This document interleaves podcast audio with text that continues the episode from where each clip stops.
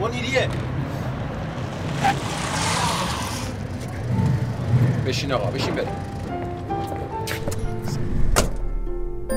موجب این سند شش دانگ صدای معصوم بماند برای وارثان داستان شب که در گذر سالها خواهد ماند.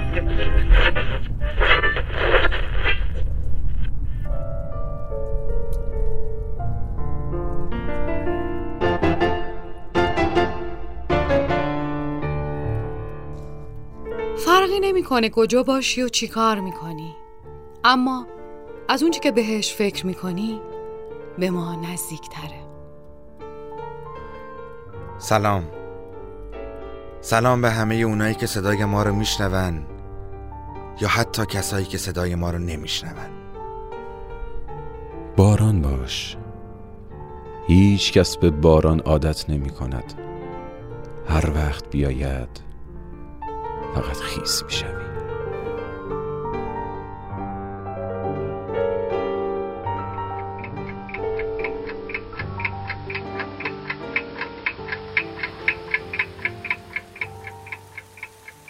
در این خانه که بویی از ریا نیست تمام زینتش جز بوریا نیست.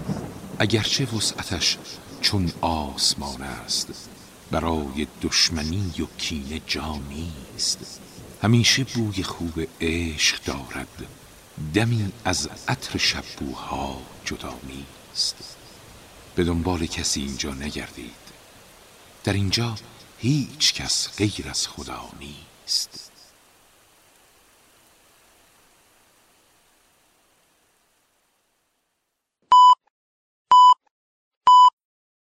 بهار جان سلام. قربان قدم های تو. چقدر منتظر بودیم با چشم هایمان با قلب هایمان خوب میدانی که حسرت با جان ما چه کرد؟ نشستیم منتظر که یک جوامه روشن بروید میان آرزوهامان. نسیمی بیاید بارانی ببارد قطره قطره تا نم بزند چشمهای شهر دستم را بگیر تا نفسی قدم بزنیم در این خیابانهای خالی. ورق بزنیم خاطره ها را. یادمان بیاوریم سجاده سپیدی را که قبله کودکی هایمان بود. وقتی که پهن می شد و مادر بزرگ زیر لب پنجره ها را زمزمه می کرد و محتاب می تابید روی بیتابی لحظه هامان. یادش به خیر آن گل نرگس که انگار سرنوشتش را به گوشه همان سجاده عشق دوخته بودند.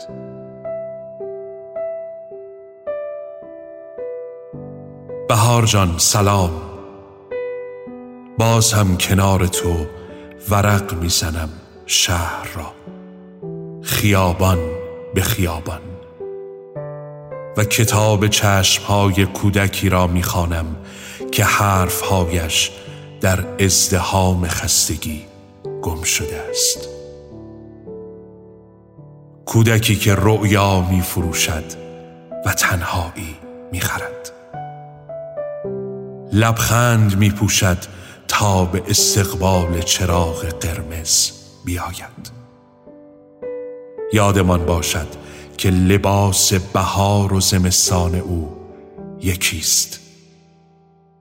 شهر نو می شود و این قصه کهنه می ماند.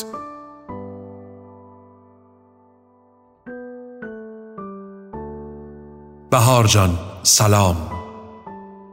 بیا تا برایت از پدرم بگویم. پدرم. پدرم که در پاییز جا ماند اما سایه مهربانیش هنوز سین سفره بهار من است. چه آرام می نشست و قرآن می خواند و صدایش از بهشت تا کوچه اردی بهشت می پیچید و شکوفه ها را بیدار می کرد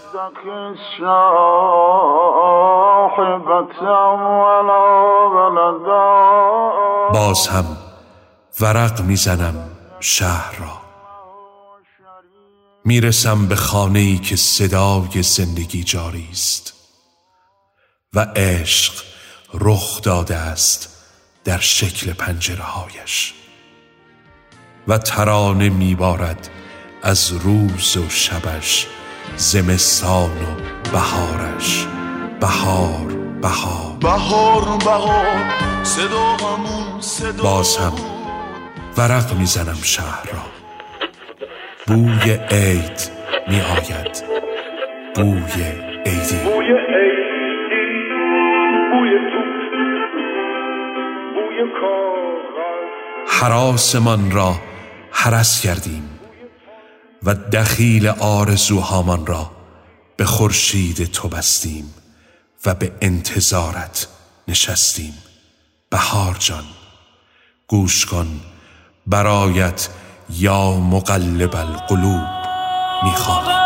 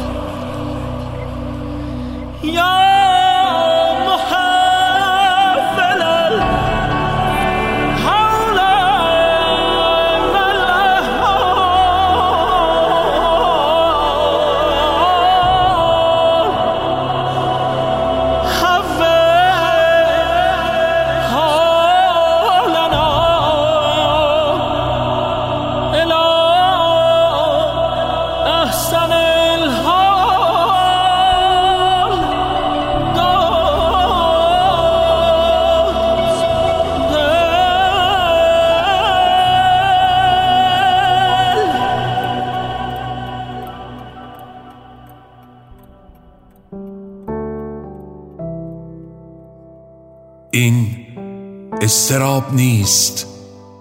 انتظار است. دلهوره نیست. دلدادگی است. عاشق هستیم. آرام هستیم. در تماشای جنبش ثانیه ها ده نه هشت هفت شش پنج چهار سه دو یک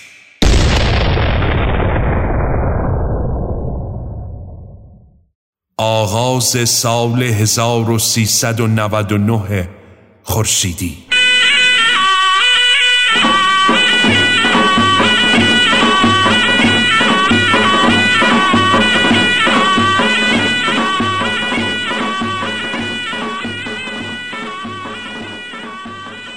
و اینک بهار اول فروردین ماه 1399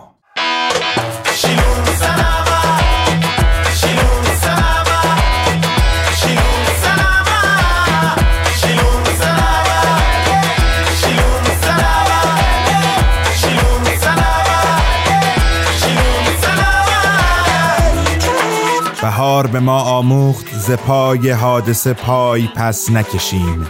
مگر کم از خاکیم نفس کشید زمین. ما چرا نفس نکشیم؟ سال نوی شما مبارک.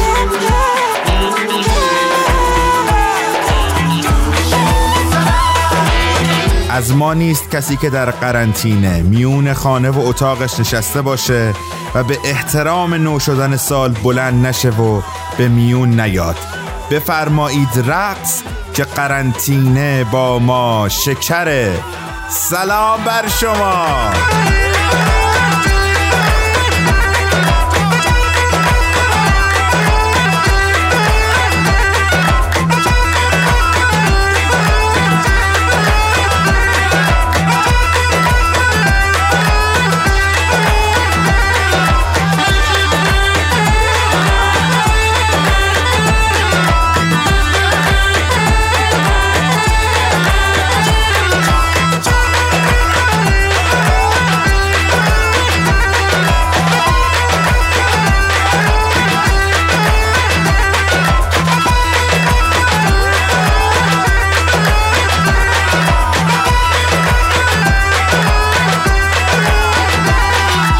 خانم ها آقایان محمد امین چیتگران هستم و به همراه برای بچه های داستان شب مریم عطار آرش بابایی و حسین شاپوریان دست هاتون رو میبوسیم که امشب هم ما رو مهمون خونه های خودتون کردید. این سومین ویژه برنامه نوروزی 1399 داستان شب است.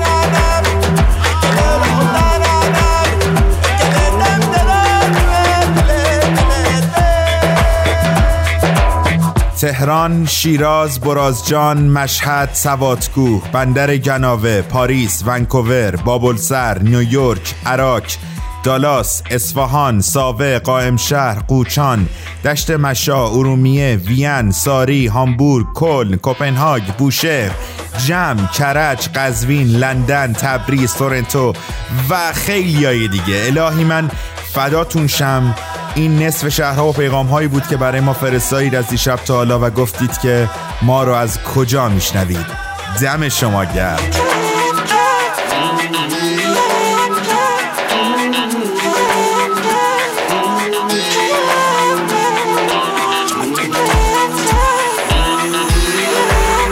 آنچه اول برنامه شنیدید کاری بود که داستان شب برای لحظه تحویل سال برنامه اتفاق شبکه سوم سیما ساخته بود که با صدای رضا رشیدپور نازنین تقدیم شما شد. هنوز که نشستید بلند شید لطفا. ازتون خواهش می‌کنم. اینجا داستان شبه و باور کنید که هیچ کاری راحت تر از رقصیدن نیست. لطفا بفرمایید رقص.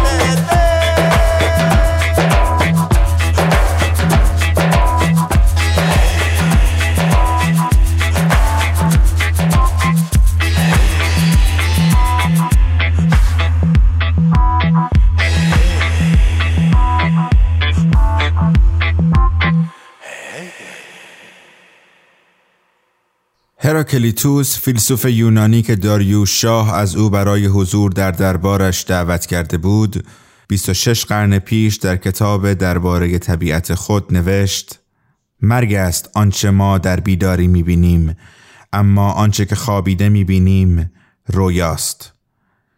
این گفتگی هراکلیتوس وضعیتی است که حداقل بخشی از جامعه ما دارد. آنهایی که مدام اخبار و هشدارهای مربوط به همهگیری کرونا و دعوت به ماندن در خانه را میشنوند اما باز عازم خرید و سفر و تفریح هستند و فقط در مواجه با دوربین صدا و سیماست که خودشان به یکی از هشدار دهندگان تبدیل می شوند و پیام های مبارزه با چرخه انتقال ویروس را تکرار می کنند. آنها مرگ را در بیداری می بینند و باز به رویا پناه می برند. چرا؟ اروین یالوم روانپزشک آمریکایی که در ایران با رمانهایش شهرت دارد می‌گوید این نوع برخورد با موضوع مرگ نوعی فرار روانی است اینکه شخص خودش را در برابر بیماری و مرگ استثنا فرض می کند او از داستان مرگ ایوان ایلیچ تولستوی مثال می آورد و می‌گوید اعتقاد به استثنا بودن اجازه می دهد از طبیعت به دراییم و ملالی را که همدممان است تاب بیاوریم. تنهایی. آگاهی از ناچیزیمان در برابر ابهت دنیای بیرون وابسته بودنمان کارکردهای جسم که به طبیعت پیوندمان می‌دهد و مهمتر از همه مرگی که بیوقفه در آسانه خداگاهی میقرد اعتقاد به مستثنا بودنمان از قانون طبیعت شالوده بسیاری از جنبه های رفتاریمان است بر شجاعتمان می افزاید و اجازه می دهد بدون حراس از نابودی خود با خطر روبرو شویم اما آیا واقعا ما استثنا هستیم؟ آیا مثل پادشاهان هخامنشی همه چیز دنیا را توی مشت خود داریم؟ رولف دوبلی کارآفرین سوئیسی داستانی را تعریف می کند از مردی که هر روز ساعت نه صبح به میدان شهر می آمد و کلاه قرمزش را تکان می‌داد و می‌رفت. یک روز معمور پلیس از او می‌پرسد منظورش از تکرار این کار چیست؟ مرد گفت دارد زرافه ها را از شهر دور نگه می دارد. پلیس گفت اما اینجا که زرافه ای نیست و مرد جواب داد خب پس من کارم را خوب انجام دادم. شاید این ایام فرصت خوبی باشد برای فکر کردن به کلاههای قرمز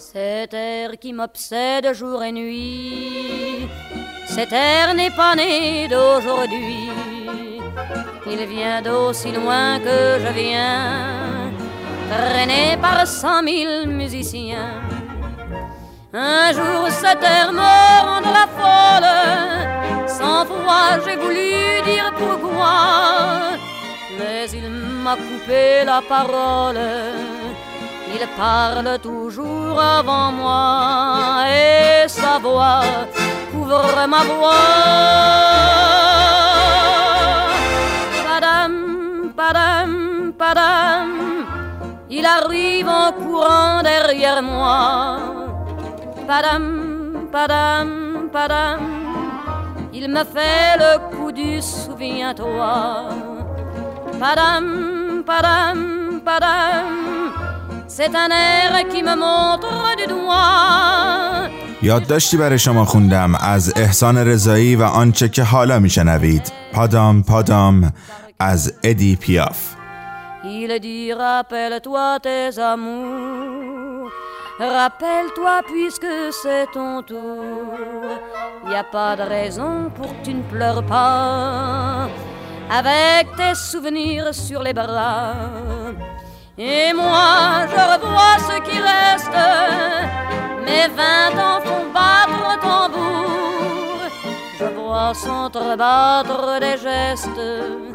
Toute la comédie des amours sur cette terre qui va toujours.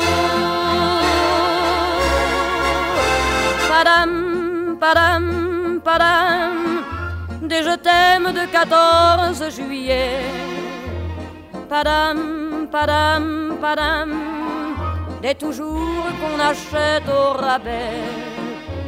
Padam, padam, padam, des veux-tu en voilà par un paquet. Et tout ça pour tomber juste au coin de la rue, sur l'air qui m'a reconnu.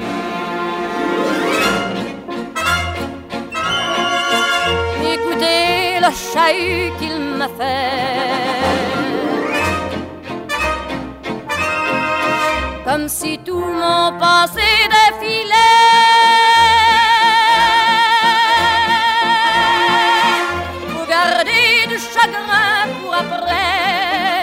J'en ai tout un solfège sur cette terre qui bat, qui bat comme un cœur de.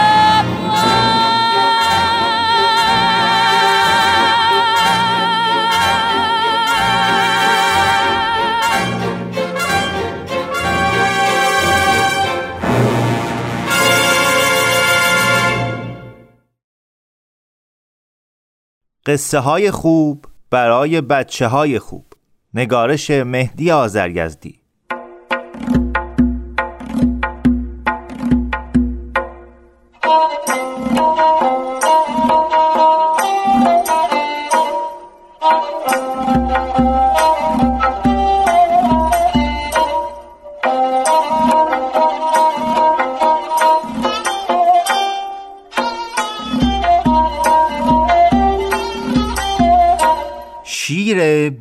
و دم.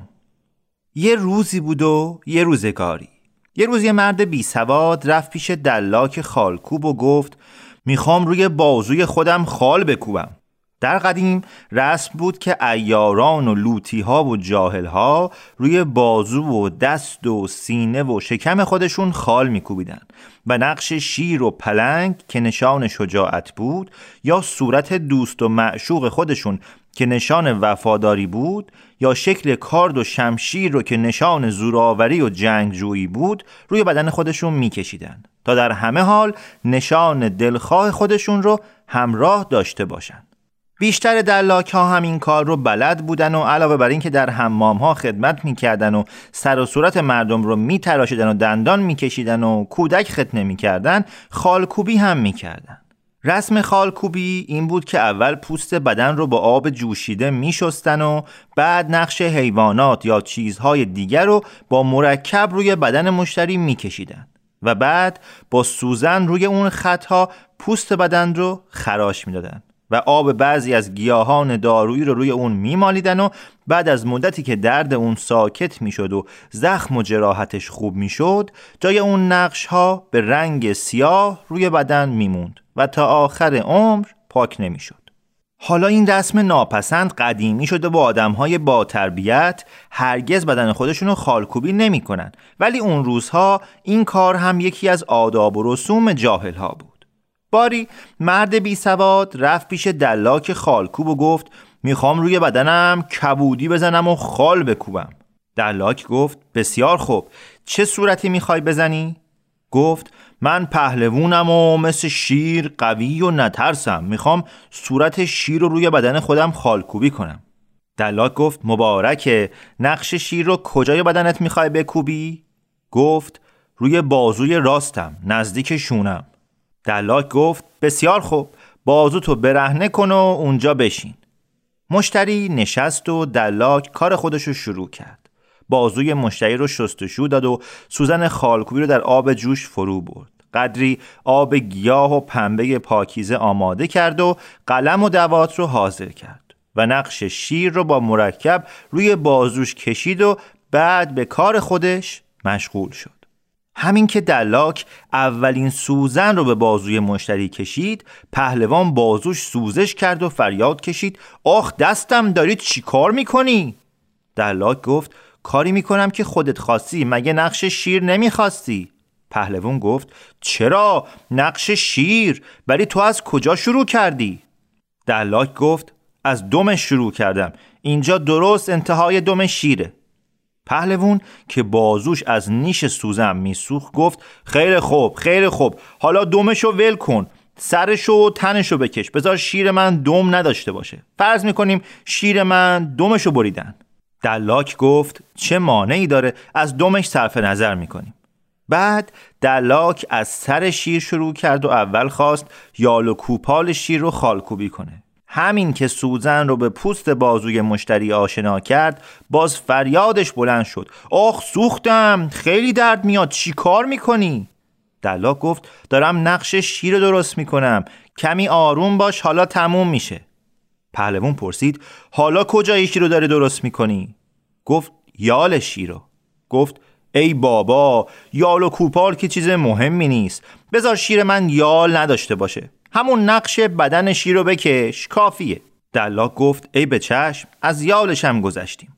بعد دلاک با خودش فکر کرد خب از دمش که نشد. از سرش هم که نشد. خوبه از پاش شروع کنم. اون وقت سوزن خالکوبی رو در جای پنجه پای شیر به بازوی مشتری فرو برد. باز پهلوون فریاد و فقان سر داد و پرسید این دیگه کجای شیره؟ دلاک گفت این پنجه پای شیره. پهلوان گفت بابا عجب استاد وسواس و خردبینی هستی. پنجه پای شیر که پیدا نیست. من که نمی‌خوام نقاش خونه چین درست کنم. فقط هیکل شیر رو می‌خوام. بذار پای شیر من پنجه نداشته باشه. یه کاری بکن که دردش کم باشه و زود تموم بشه. دلاک گفت اطاعت میشه. از حالا دیگه به خود اصل و اساس هیکل شیر می‌رسیم و به جزئیات کاری نداریم. بعد از روی تصویر شیر که کشیده بود خط شکم شیر رو در نظر گرفت و سوزن رو به بازوی پهلوون نزدیک کرد. باز هم پهلوون داد و فریاد سراد و گفت آخ تو با این سوزنت منو می‌کشی چی کار می‌کنی؟ این دیگه کجای شیره؟ دلاک گفت این دیگه قسمت اصلی بدن شیره این شکمشه و هیچ چاره ای هم نیست. پهلوون گفت نه آقا جان شیر من شیکمم لازم نداره. یه کاری بکن که شیر باشه. ولی شکمم نداشت نداشت. دلاک حیرت زده شد و قدری فکر کرد و بعد سوزن خالکوبی رو به گوشه دکان پرت کرد و گفت ببخشید آقای پهلوان خیلی معذرت می‌خوام. من تا حالا هزار نفر رو خالکوبی کردم و صد بار نقش شیر رو روی بدن مردم کشیدم. ولی تا حالا شیر بیال و دم و شکم ندیدم. شیر بی یال و دم و اشکم که دید؟ این چنین شیری خدا کی آفرید؟ حالا که تو طاقت سوزن خالکوبی نداری بهتر بازو تو همینطور سفید و پاکیزه بگذاری و زحمت خودتو از سر من هم کم کنی و ادعای پهلوونی و شیرفکنی هم نکنی. چون نداری طاقت سوزن زدن باری از شیر ژیان هم دم مزن خوش به حالت کبوتر هر جا بخوای پر می‌کشی. تو هوای ده نفس رو بهتر می‌کشی. مالک پهنه آسمون توی زائر بی زبون توی خاکی مهربون توی خاکی مهربون توی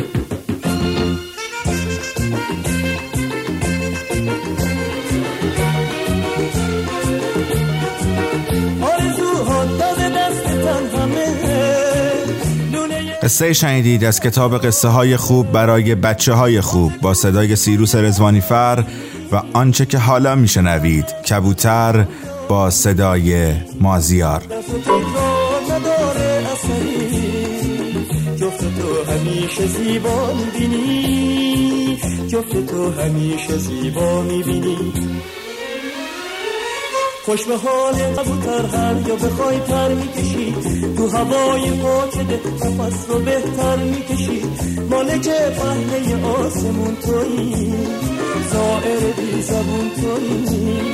خاکی مهربون تویی. خاکی مهربون تویی.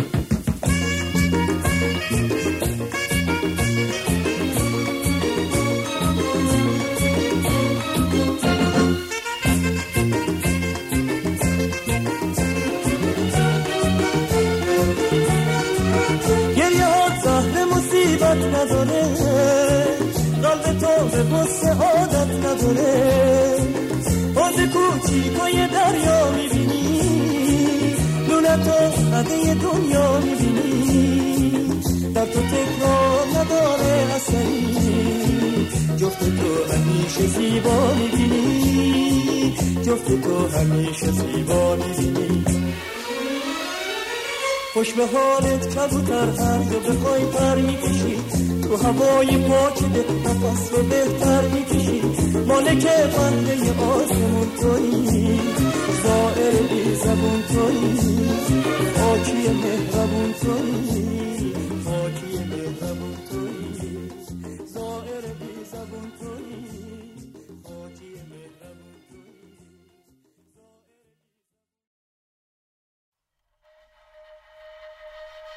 thank you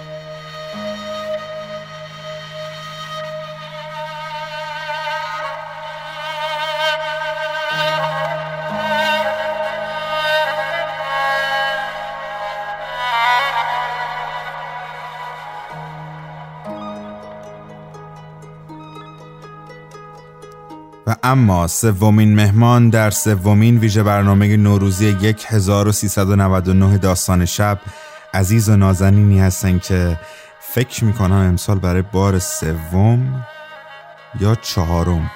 دقیق نمی‌دونم.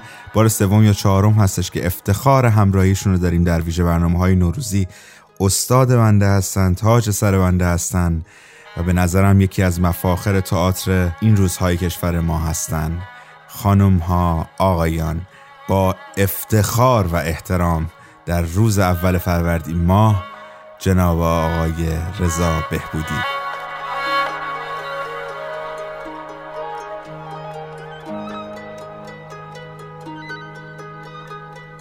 روزهای بد می آیند و می روند. این را تاریخ و ادبیات گواهی داده است. داستان شب و روزتان بلند. من رضا بهبودی هستم سال نو شما مبارک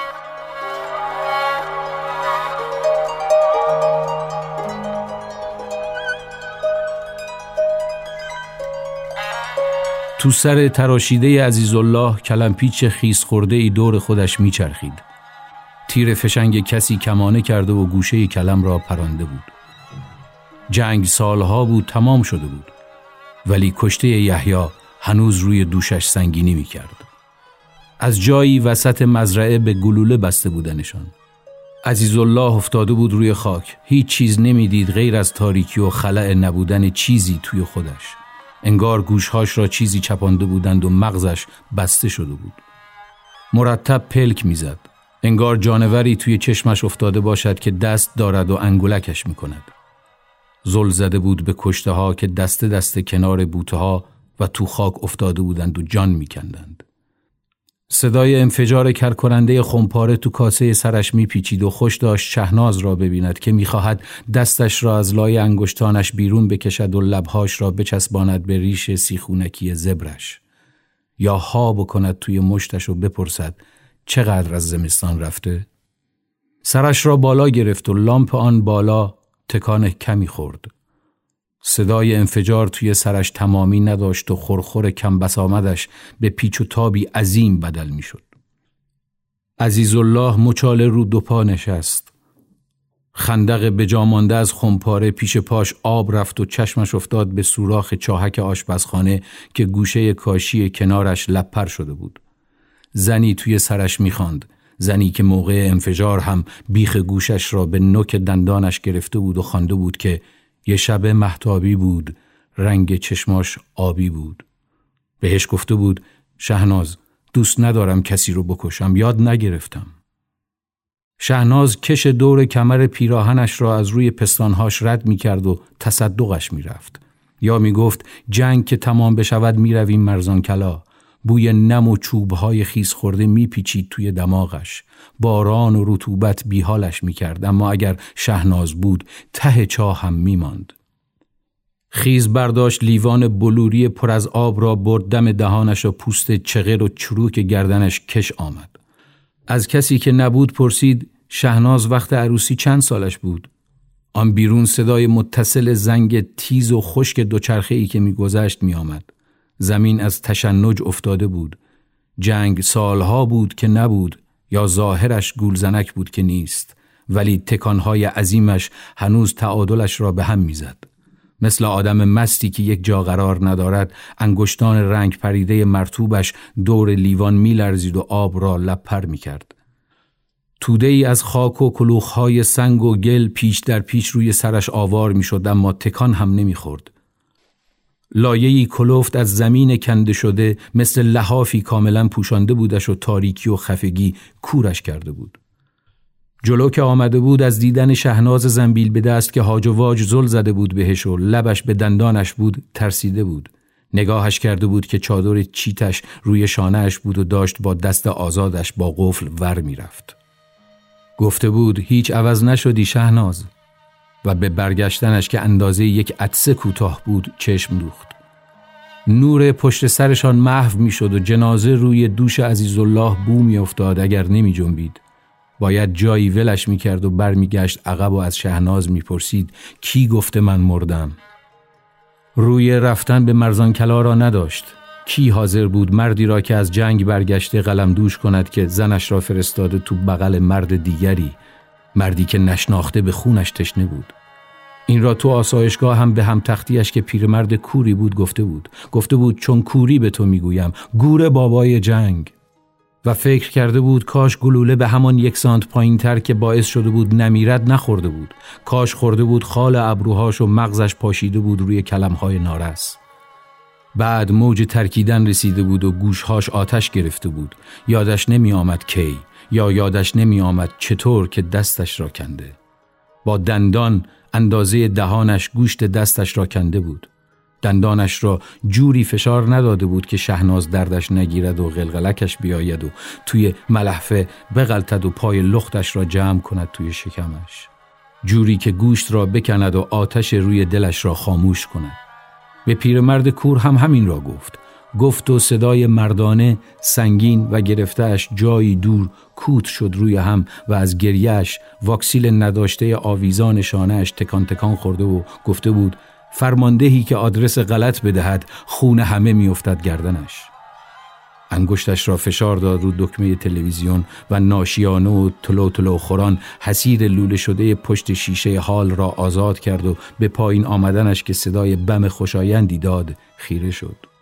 روی رف پشت شیشه یک قوطی آب نبات میوه‌ای و چند شیشه ترشی بود که وقت افتادن پرده حسیری آن پشت ماندند. تلویزیون داشت مومیایی به پهلو خابیده ای را نشان می‌داد که پاهایش کمی خم بود. صداش را تا ته بالا برد. گوینده با صدای خشکی می گفت باقی مانده لباس مومیایی، پیراهن ابریشمی، دامن پشمی، جورابهای نمدی و پالتوی خزش حفظ شده است. رگهایی یکی بعد از دیگری پیش روش می ترکیدند و تو کلش هزار جور صدا و غلغل خون پر می شد. فردا براش دور بود. برای یک ساعت اضافی زنده ماندن به خاک چنگ میانداخت. جوخه باید از رودخانه میگذشت. می‌رفتند به غرب. راه را اشتباه آمده بودند و به گلوله بسته بودنشان. یحیی پاهاش را بغل گرفته بود. سرباز وظیفه اعزامی برج دو که از لاغری زیاد مثل پر سبک بود و قمقمهاش را بغل کرده بود. پیشتر گفته بود ترخیص شده. با وحشت زل زده بود به مومیایی که پیش چشمش شبیه یحیی بود وقتی حلش داده بود و گفته بود به خط بایستد تانک جنگی تو دالان شنواییش پیشروی می‌کرد. لولش را مستقیم نشانه رفته بود رو پیشانیش داشت راننده تانک نشسته تو برجک را تصور می‌کرد. بعد اونق بود و کلاه آهنیش رو سرش لغ می‌خورد. شلیک می‌کرد و لاشه های در حال پوسیدن به هوا بلند و پرت می‌شدند. خاک ریخته سنگین تنش را میپوشاند. فکر می‌کرد حالا بچهشان راه می‌رود. یا دندانش نیش زده. تو خانهشان بود خانه ای که بوی مرد دیگری می‌داد مردی که تنبانش را ول کرده بود زیر جارختی و جورابهاش گلوله های سربی بودند که به قلبش شلیک می شدند. پاورچین تا پشت در رفت و سرش را چسباند به چشمی در. کمی قبل از ظهر بود. وقتی بود که شهناز باید سفره پهن کند. یک پیاله ماست چکیده با نعنا و پودر لیمو امانی بگذارد و روی خورش جا افتاده کرفسش یک وجب روغن بنشیند.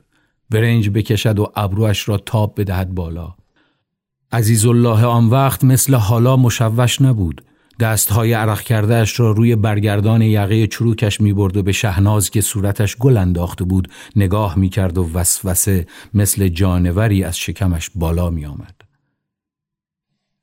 توی چشمی تار بود و صدای پمپ آب قاطی سکوت راه پله بود شهناز از آن پشت چاق دیده می‌شد. زنبیلش رو پله ها بود و گردنش را به سمت نور کمی بالا گرفته بود. نوری که از پنجره پاگرد میتابید تو کله گردش فرو می‌رفت. داشت برای مرد خپله ای چیزی می‌گفت و دستش را تاب می‌داد توی هوا. غوز می‌کرد و چشمهاش مات به در میماند. فکر کرد نکند دارد گریه می‌کند یا داشت.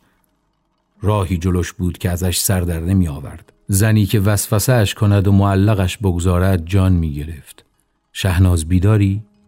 لبهاش را چسبانده بود به مچ دستش انگار به خودش پشت دستی بزند بپرسد چند سال گذشته بس بود؟ دنبال ساعت روی دیوار گشت. فکر کرد چرا روی ساعتها سال را نمی‌زنند؟ نمی‌زنند که چقدر از 61 گذشته از شهریور 61 و مزرعه ای که خون خورده بود و لابد تشنگیش صد برابر شده بود.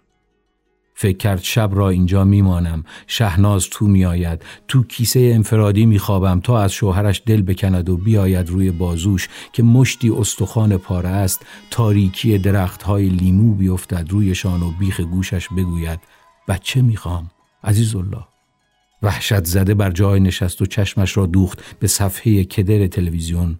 صدای قررش تانک و شنیهایش و ترق طروق خرد شدن قلب سنگ ها تو سرش جمع شده بود. دوربین بسته دستها و شانه تاتو شده مومیایی را نشان می‌داد تاتوی جانوران و پرندگان عجیب تو هم رفته را. تف کرد کف دستش و باقی آب دهان کش آمده و لزجش را با دو انگشت از دهان گرفت و مالید روی زخم رو دستش که گوشت اضافه درآورده بود. سر صبح تو راه پله مارپیچ سنگی که روشنی صبح از پنجره چرک و دستمالیش افتاده بود تو منتظر نشسته بود. روزنامه لول شده ای افتاده بود رو پله. مردد ایستاده بود که شهناز را ببیند و وقتی صدای باز شدن در را شنیده بود با استیصال روزانو نشسته بود. جوری که انگار دارد بند کفشش را میبندد و خونکی صبح از رد شدن شهناز به صورتش خورده بود. فکر می‌کرد مثلا باید صدای جیغ جیغوش از در و دیوار بریزد بیرون. صدای دویدنش تو خانه وقتی دنبال بچهشان بود و می‌خواست از گردن بلندش کند و پرتش کند روی رخت خوابهای هنوز پهن و صدای قشقش خندشان سرریز شود از در و دیوار و قاطی شرق شرق باران پایین بیاید. به جایش تو راه پله دیده بودش که سلانه سلانه رد می‌شد و خیال نداشت به همه گوشه ها و درزها سرک بکشد و مدام سوال بپرسد که کی برمیگردی؟ یا از نیامدنش قشقرق بپا کند و وقتی چشمش به پوتین های جفت میافتد بغزش بترکد؟ بلدی می‌خواست که بخواند دم باغ بی کسی تکیه دادن به کسی و دنباله صداش را بکشد گل لال عباسی. بلدی می‌خواست و شهناز بلدش بود. خورشید تن داغش را انداخته بود همه جا و عزیزالله خودش را کشانده بود رو مبل فکستنی چارخانه فنرهای مبل تو کفل استخانیش فرو می‌رفت. چشمش به مومیایی بود و تانک تو تنش ایستاده بود یک جا. پف زیر چشمهاش آویزان شده بود و به نظرش می آمد آن پشت پشت شیشه کدر تلویزیونی که نورش رو قالی پخش می شد کسی ایستاده و تو تصاویر مومیایی دست برده و نظم ذرات پخش شدهش را به هم ریخته زل زده بود به خالکوبی های از یک گوزن همراه با منقار یک کرکس و شاخهای یک بز روی کتف چپ مومیایی فکر می کرد تو کشتنش دست دارد و یادش نمی آید. انگار که تو کشتن همه دوازده نفر که کسافت و مرگ غیر قابل شناساییشان کرده بود. به شیشه مربایی که زیر نور مستقیم خورشید سرخ شده بود و شهناز با انگشت میانی کمی از آن را چشیده بود هم فکر می‌کرد. عرق از پوست گردن چروک و موجدارش شره می‌کرد پایین و پاهاش که گزگز می‌کرد را میمالید. یحیی را از جلوی دژبانی به زور آورده بود. یحیی گفته بود ما ترخیص شدیم و برگه را نشانش داده بود. به شهناز هم همین را گفت گفت به زور بردمش. شهناز انگشتش را مکیده بود و لبهاش چال افتاده بودند. راه را اشتباه رفته بودند و به رگبار بسته بودنشان. یحیی جان داده بود و کاغذ پوستی آبی که برگه ترخیصش بود را باد پر داده بود. یک جور رقص گیج که درز کرده بود تو چشمهاش و تانک را ندیده بود. صدای خمپاره ها تو سرش فروکش کرده بود. داشت ککومک های پررنگ شده صورت شهناز را میکاوید. وسط سنگر متلاشی شده و جسد یحیی کنار پاش بود. گفته بود یحیی یکی دو بار فرار کرده بود. شهناز لبهاش را باید جمع می‌کرد جلو. عادتش بود و فکش را تکه می‌داد به گره زانوهاش. انگشتش را دوباره می‌برد تو شیشه و تل کوچکی از هویجهای خلال شده طلایی را می‌کشید بیرون.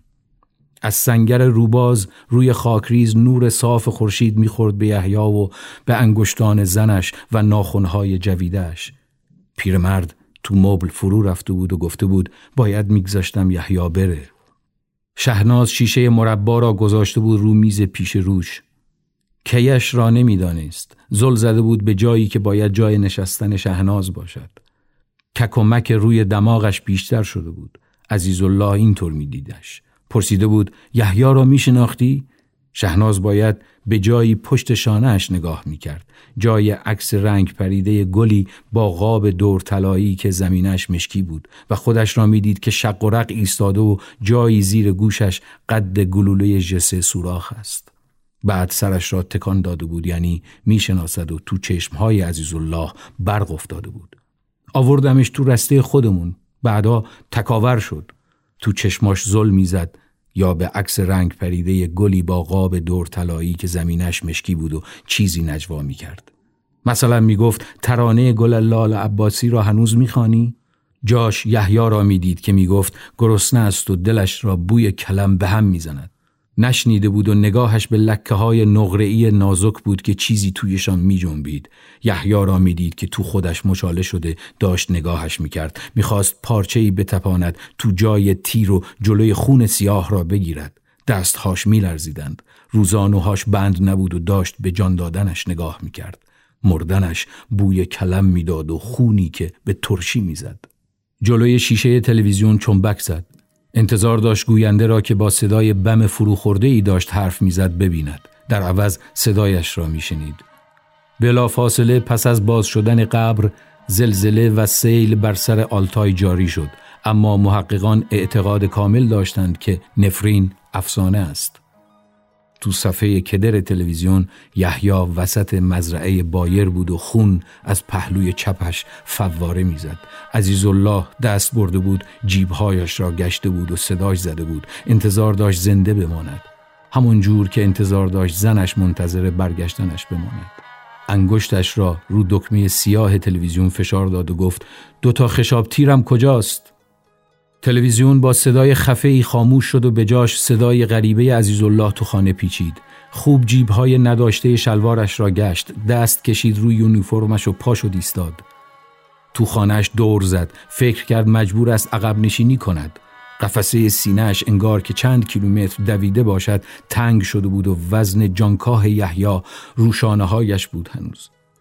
رفت تو چشمی راه پله را پایید و دستگیره را گرفت تو مشتش. شهناز آن طرف در نبود و از دیس گود برنج زعفرانیش که تو دستش گرفته بود بخار بلند نمی‌شد. از آن پشت زبان گوشتالوی قرمزش را رو لبهایش نمی‌کشید.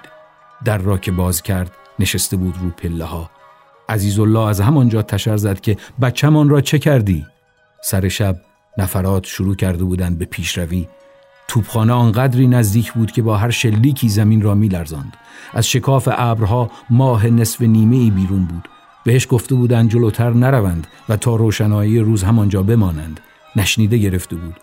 لابلای ریش و سبیل کرکی و تو دهانش پر شده بود از خاک نرم وقتی فرمان حرکت می‌داد.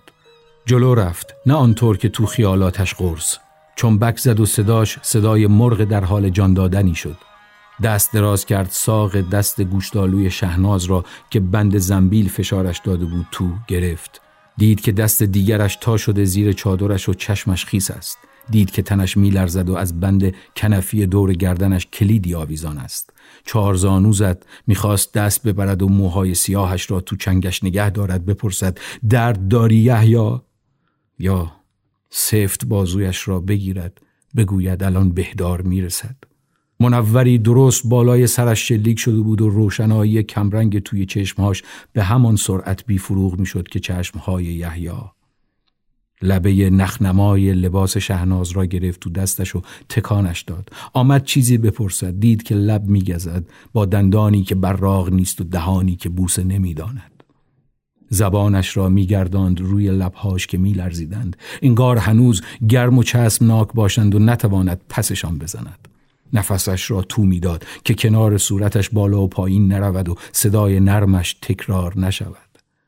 فکر کرد تو تاریکی و حالا هیچ کاری نمی شود کرد. تمام زورش را جمع کرد و روی دو پا نشست. باید چیزی می‌پرسید. به جاش چشمهاش آب افتادند. دستش را تاب داد دور ساق دستهای رنگ پریده سردش که لکه لکه بودند و جلو کشیدش. گفت الان بهدار می‌رسه. تنها راه برگشت همان بود پله هایی که مثل مار پیچیده بود پایین و دری که آن پایین باز بود کشته هایی که روی هم تلمبار بودند میماندند بالا یا سوراخ به جا مانده از خمپاره ای که داشت آب می‌رفت و قد سوراخ سوزن می‌شد. پا شد ایستاد. دستش را شل کرد و به بازوی کش آمده و لخت شهناز نگاه کرد و به درشان که چفت بود یا به درهایی که دور تا دور نشسته بودند به تماشا. شنید که از درز باز شده درها پچ پچی می آید. پسکی رفت و شنید که کسی می‌پرسد رفت؟ کسی که صداش ضعیف بود اما مردد نه. من در شهر تاریکی پنهانم.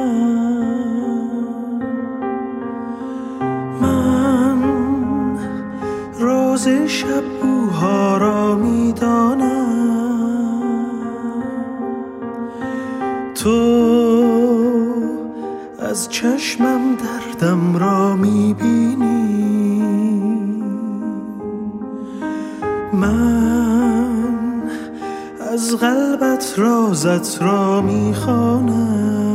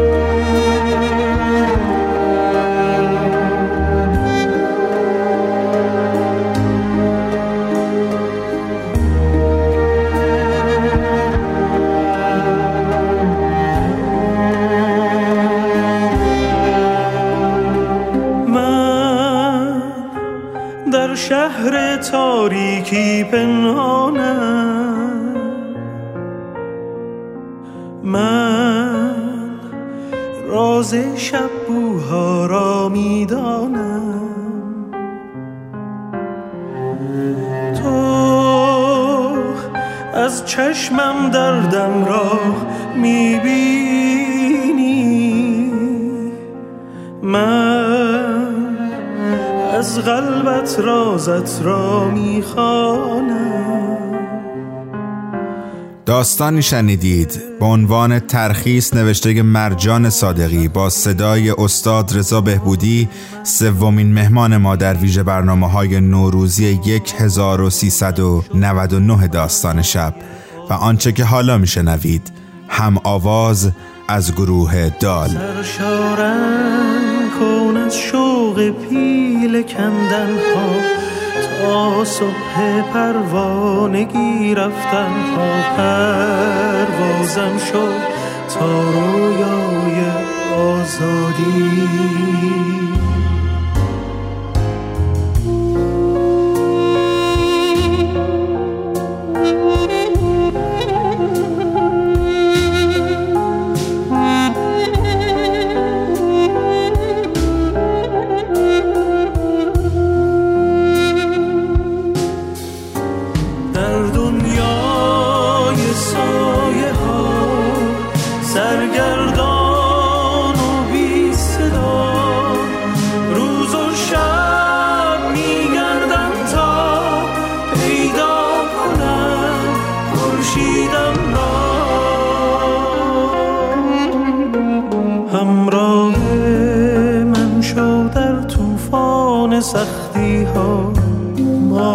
من شو در تیر بختی ها آوازم شو تا فردای آزادی. سرشارم کن از شوق پیل کندن ها تا صبح پروانگی رفتن ها پروازم شو تا رویای آزادی.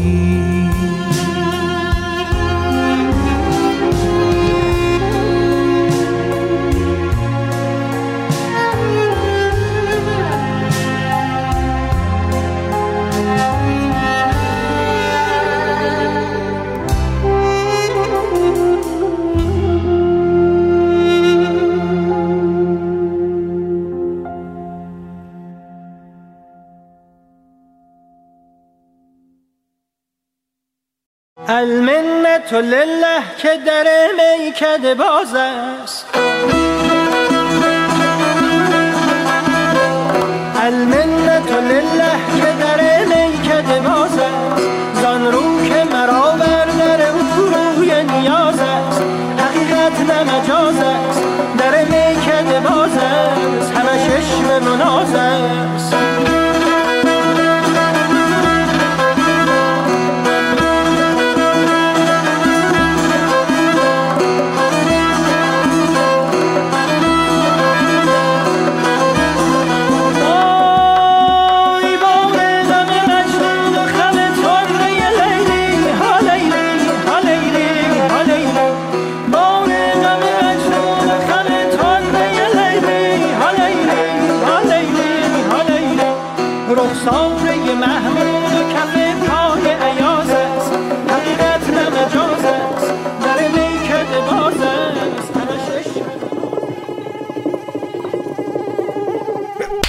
توطعه بر علیه کریم شیری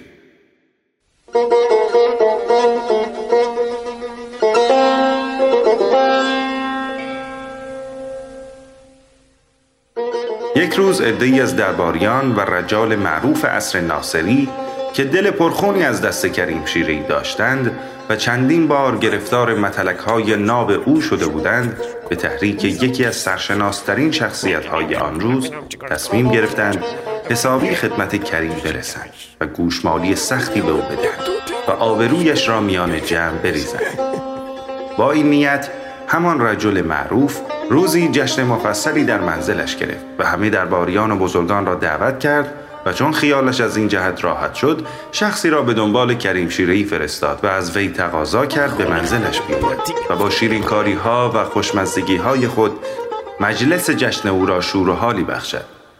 کریم که از ماجرای توته بی اطلاع بود دعوت او را رد نکرد و چون در آن موقع کاری نداشت به طرف منزل این شخص به راه افتاد. به محض اینکه کریم وارد منزل شد و چشمش به جمعیت افتاد دانست که در بین یک عده از توسترین دشمنانش قرار گرفته است. ولی خود را نباخت و از همان لحظه ورود آنچه در چنته داشت بیرون ریخت و دو ساعت تمام با استادی و مهارت بینظیر شیرینکاری کرد و خوشمزگی نمود. به طوری که دوست و دشمن از خنده رود شدند و به تحسینش پرداختند. درست در موقعی که بازی کریم به اوج خود رسیده و حسار از شدت خنده اشک به چشم آورده بودند میزبان به میان جمعیت آمد. ابتدا همه را امر به سکوت نمود. آنگاه فریاد کنان چنین گفت. بسیار عالی. برای کریم خان خلعت بیاورید. مهمان ها و به خصوص آن عده که نهانی علیه کریم تبانی کرده بودند با شنیدن اسم خلعت همراه قهقه های جنونآمیز خود دست زدند و هورا کشیدند. در این وقت نوکران منزل پالان مستعمل اولاغی را که طبق دستور قبلی صاحبخانه آماده کرده بودند به مجلس آوردند و بدون ملاحظه یا رو در پایسی به پشت کریم شیرهی گذاشتند. حضار با دیدن این وضع یک مرتبه اختیار از کفشان به در رفت و به شدت هرچه تمامتر مشغول خندیدن و قهقه زدن شدند. کریم که بعد از آن همه شیرینکاری انتظار یک چنین عملی را از طرف میزبان نداشت کاملا ناراحت شد و هاج و واج به سیمای میهمانان نگریست. و زیر لب فحشی به خودش داد که چرا پا به این خانه گذارده است. ولی از آنجا که مردی با اراده بود کنترل اعصاب خیش را در دست گرفت و به فکر فرو رفت. کریم در آن لحظه حاضر بود جانش را بدهد ولی مورد تمسخر کسانی که روزی مزحکه دست او بودند قرار نگیرد. مهمان ها همچنان دیوانوار به کریم میخندیدند. او را با دست به هم نشان می‌دادند. ظاهرا کریم مغلوب شده بود و با درماندگی رقتانگیزی به آنها مینگریست. در آخرین لحظات ناگهان فکری تمام زوایای مغزش را روشن کرد. به دنبال این اندیشه لبخند رضایت بخشی بر لبانش ظاهر شد و در حالی که پالان اهدایی را به دوش داشت یک دور اطراف مجلس را گشت آنگاه نظری به پالان و سپس به میزبانان انداخت و بعد با لحن کاملا مسخری خطاب به مهمانها گفت به چه خلعت خوبی. مثل اینکه پالان است قجری هم که هست. و من علل خصوص چون تنپوش مخصوص حضرت آقاست به پوشیدنش افتخار می‌کنم. حضار که انتظار شنیدن این حرف را از کریم نداشتند ابتدا از شدت حیرت یک لحظه ساکت شدند. عجب زد و بعد ناگهان بر اثر حاضر جوابی دلغک دربار مثل بمبی ترکیدند و در حالی که به سوی میزبان می نگریستند قاه قاه برایش می خندیدند. حالا نوبت این رجل معروف بود که خجالت بکشد و رنگ به رنگ شود مردک با همه احترام و نفوذی که در بین جمع داشت از خجالت سرش را پایین انداخت و به زحمت راهی از میان جمعیت باز کرد و پا به فرار گذاشت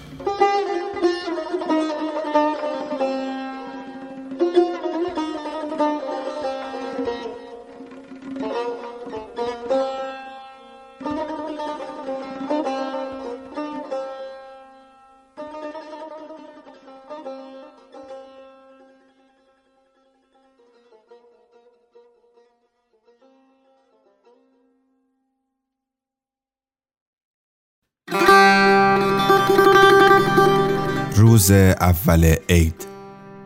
99 شروع شد. بدون دیدار و آغوش و بوسه. بیا یادمون بمونه که هر سال سر عید دیدنی رفتن چقدر با مامانا بحث می کردیم که آقا من نمیام. امسال آرزمون شده دیدار آدمایی که شاید سال هاست خوب به چهرشون نگاه نکردیم و یادمون رفته زمان داره اونا رو کم می‌کنه. سفیدی موهای روی شقیقه ام کوچیکه چینهای صورت دایی بزرگه خمیده شدن قامت با بزرگی که یه روزی روی دوشش دنیا زیر پامون بود قد کشیدن نوه خالهی که دیگه نیست و زنمویی که هر وقت میدیدمش می‌گفت تو نمی‌خوای ازدواج کنی؟ راستی که چه دلمون تنگه اصلا بیا پنجره رو باز کنیم و با نسیم اولین روز بهار چشمامون رو ببندیم و آرزو کنیم. آرزو کنیم روزگار مهربونتر بشه امسال تا بتونیم خنده های قشنگ عزیزانمون رو که پشت این ماسک لعنتی گم شده دوباره ببینیم. آرزو کنیم تموم بشه این قهدی بوسه و آغوش. تموم بشه این فاصله. بیا از 99 بخوایم ما رو برگردونه به ما. مایی که توی روزمرگی های زندگی یادمون رفته بود چقدر محتاج بودن همیم. بیا بهار رو نظر اومدن کنیم نظر موندن. قوی موندن زندگی کردن و نگاه کردن به تک تک آدمایی که حتی از کنارمون رد میشن. نظر کنیم رخت سلامتی بنشینه به تن خسته وطنمون. ما به هم بر می گردیم عاشقتر از قبل. پر از رویای قدم زدن زیر بارون اردی بهشت. ما به هم بر می گردیم. شک نکن. تا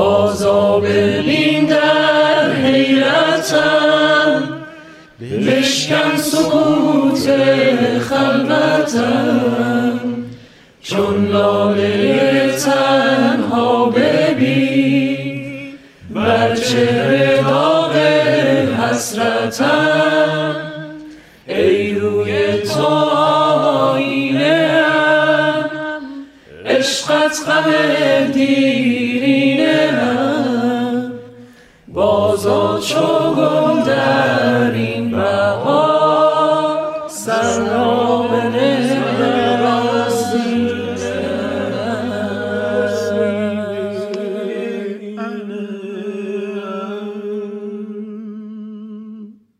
قبل از هر چیز قصه شنیدید از قصه های کریم شیرهی به همت برنوش پورقفار و مرساد گنجاور. بعد از آن متنی برای شما خواندم از سیمین کشاورز و بعدتر از آن همخوانی شنیدید از یک تصنیف قدیمی.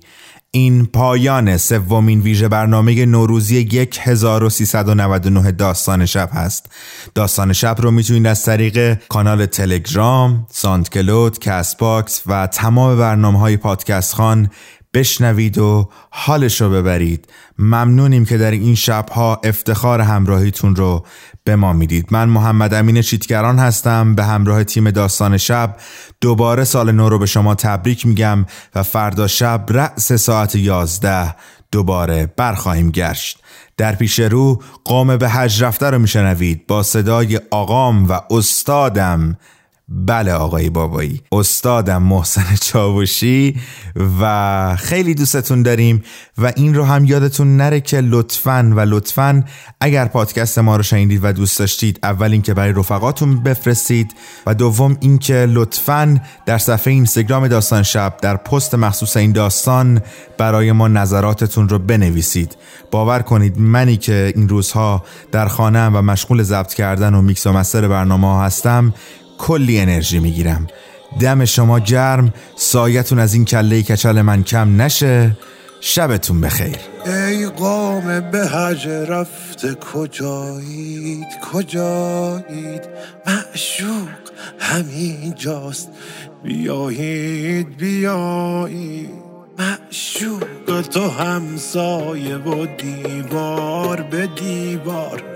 در بادی سرگشته شما در چه هوایید؟ گر صورت بی صورت معشوق ببینید هم خاجه و هم خانه و هم کعبه شمایید. ده بار از آن راه بدان خانه برفتید یک بار از این خانه برین بام برایید ای به حج رفته کجایید کجایید معشوق همین راست بیایید بیایید. ای قوم به حج رفته کجایید کجایید معشوق همین راست بیایید بیایید آن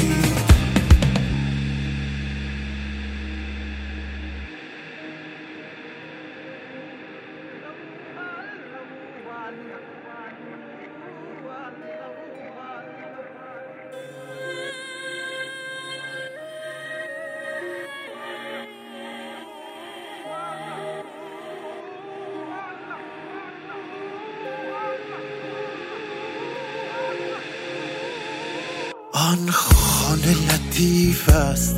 نشانهاش بگفتی. از خاجه آن خانه نشان به نمایی یک دسته گل کو. اگر آن با بدیدی گوهر جان کو. اگر از بحر خدایی با این همه آن رنج شما گنج شما باد. افسوس که بر گنج شما پرده شمایی با این همه آن رنج شما گنج شما باد. افسوس که بر گنج شما پرده شمایی ای قوم به حج رفته کجایید کجایید معشوق همینجاست بیایید بیایید معشوق تو هم.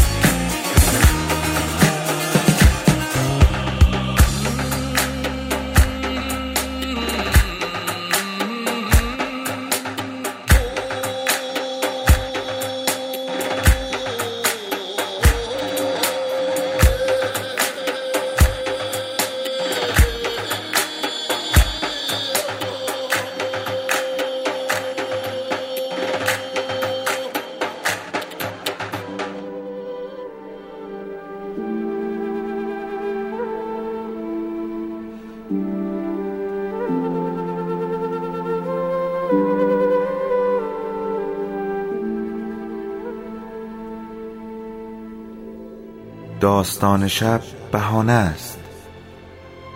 برای با هم بودن دور هم نشستن شنیده شدن.